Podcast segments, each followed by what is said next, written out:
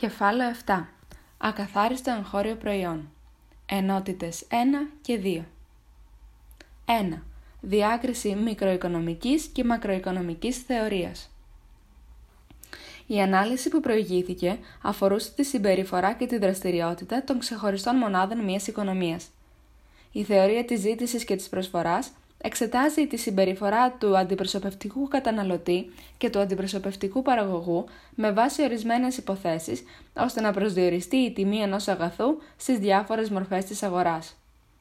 Η συγκεκριμένη αυτή ανάλυση ανήκει στη μικροοικονομική θεωρία. Παράλληλα με τον όρο μικροοικονομική θεωρία, χρησιμοποιείται και ο όρος θεωρία των τιμών, γιατί σημείο αναφοράς είναι ο προσδιορισμός της τιμής ενός αγαθού.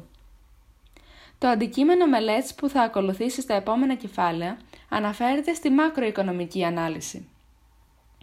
Η μακροοικονομία εξετάζει τα οικονομικά προβλήματα ως ένα σύνολο αλληλεξαρτώμενων μεγεθών, χωρίς να δίνει έμφαση στη συμπεριφορά κάθε μονάδας χωριστά. Στη μακροοικονομική ανάλυση, το επίκεντρο του ενδιαφέροντος είναι η συνολική παραγωγή μιας οικονομίας, το συνολικό εισόδημα, η συνολική κατανάλωση κτλ.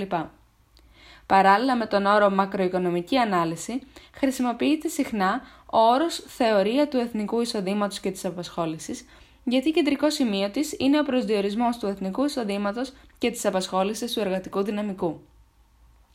Η διαφορά, επομένως, ως προς τη μέθοδο μεταξύ μικροοικονομικής και μακροοικονομικής ανάλυσης, οφείλεται στο ότι η μακροοικονομία εξετάζει τη συμπεριφορά της συνολικής οικονομίας, ενώ η μικροοικονομία εξετάζει τη συμπεριφορά του οικονομούντος ατόμου. Υπάρχουν πολλοί λόγοι που επιβάλλουν τη διάκριση της ανάλυσης της οικονομικής θεωρίας σε μικροοικονομικό και μακροοικονομικό επίπεδο. Ο σπουδαιότερος είναι το σφάλμα σύνθεσης. Το σφάλμα σύνθεσης συμβαίνει όταν δεχόμαστε ότι εκείνο το οποίο ισχύει για τα άτομα ισχύει αναγκαστικά και για το σύνολο της οικονομίας. Το σφάλμα σύνθεσης είναι σφάλμα λογικής. Παράδειγμα, στη μικροοικονομική ανάλυση γίνεται δεκτό ότι αν μειωθεί ο εργατικός μισθός που αποτελεί στοιχείο του κόστους παραγωγής, η ατομική επιχείρηση μπορεί να αυξήσει το κέρδος της εφόσον η τιμή του παραγόμενου προϊόντος παραμένει σταθερή. Από μακροοικονομική άποψη, το συμπέρασμα αυτό δεν είναι αναγκαία αποδεκτό, γιατί αν μειωθούν οι μισθοί σε όλους τους κλάδους για όλη την οικονομία, θα μειωθεί η αγοραστική δύναμη των καταναλωτών, με συνέπεια τη μείωση της συνολικής ζήτησης και στη συνέχεια τη μείωση των τιμών, άρα και των κερδών των επιχειρήσεων. 2. Ακαθάριστο εγχώριο προϊόν. Οι συντελεστές παραγωγής που βρίσκονται στη διάθεση μιας οικονομίας της επιτρέπουν να παράγει οικονομικά αγαθά. Η ποσότητα των διάφορων αγαθών που παράγονται σε μια δεδομένη χρονική περίοδο, συνήθως έτος, είναι ένα καλό οικονομικό μέτρο του βιωτικού επίπεδου μιας χώρας.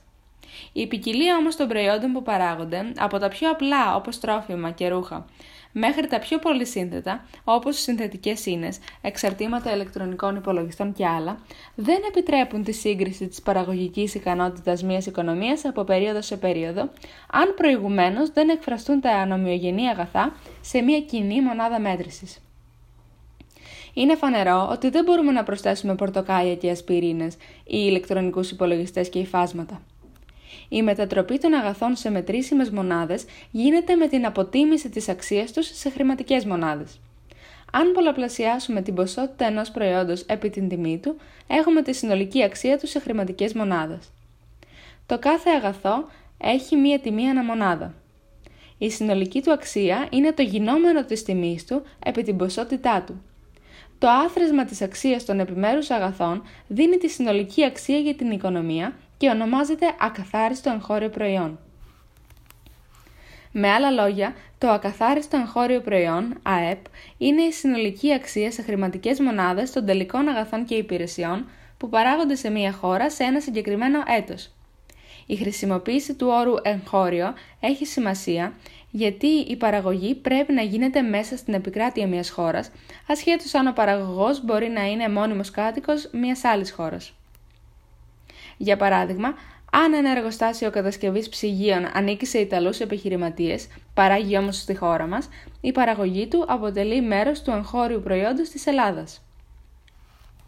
Από τον ορισμό του ακαθάριστου εγχώριου προϊόντος προκύπτει η ανάγκη να εξηγηθούν. 1. Ο προσδιορισμός των αξιών των αγαθών του ΑΕΠ, που προφανώς επηρεάζονται από τις μεταβολές των τιμών, και 2. Ο όρος τελικά αγαθά και οι υπηρεσίες, και 3. Ο όρος εγχώριο, που αντιδιαστέλλεται με τον όρο εθνικό.